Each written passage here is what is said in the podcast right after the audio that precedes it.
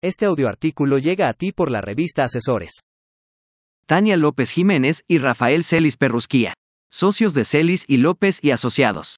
Es de suma importancia estar a la vanguardia en temas en donde se deba tutelar efectivamente los derechos humanos de todas las personas.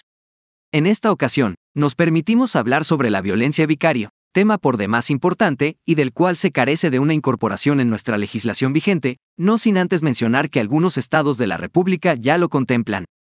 Este tipo de violencia se manifiesta cuando el ser humano asume que ya no tiene el control sobre el que alguna vez fuera su núcleo familiar, dicho de otra manera, es cuando el generador de violencia pierde el control sobre la manipulación a su pareja con la que alguna vez vivieron en su relación afectiva tal como es el matrimonio o el concubinato, pierden el contacto con dicha persona. Es entonces, cuando de manera injusta y sin dimensionar la afectación al interés superior de las y los menores, estos son utilizados para dominar y chantajear a su expareja, provocando daño tanto económico, psicológico, salud y seguridad. Si bien las mujeres pueden ejercer violencia vicario, pero es más común que sean los hombres quienes la perpetren. La violencia vicaria tiene muchos rasgos de comportamientos tratándose de violencia intrafamiliar, así como el maltrato infantil, los menores son susceptibles y víctimas de agresiones tanto físicas como verbales. Preocupación ya que no consideran su hogar como un espacio seguro, estrés postraumático, disminución de la autoestima y nula motivación, comportamientos antisociales, no tienen empatía llegando inclusive a consecuencias fatales.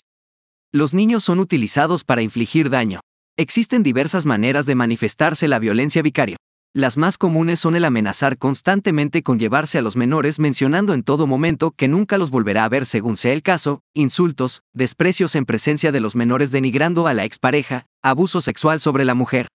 El agresor controla los ingresos de la víctima, e incluso, de manera injustificada, que se desentienda de sus obligaciones económicas o de trabajar en las labores domésticas y de cuidados de su núcleo familiar o en favor de sus menores hijos.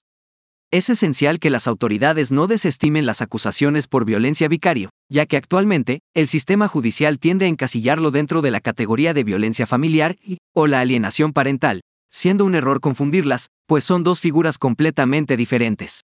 Solo con la ley de acceso de las mujeres a una vida libre de violencia se reconoce esta conducta, pero hace falta que amplíe la definición de los tipos de violencia que genera, con el fin de poner un alto a la desigualdad de género en el país.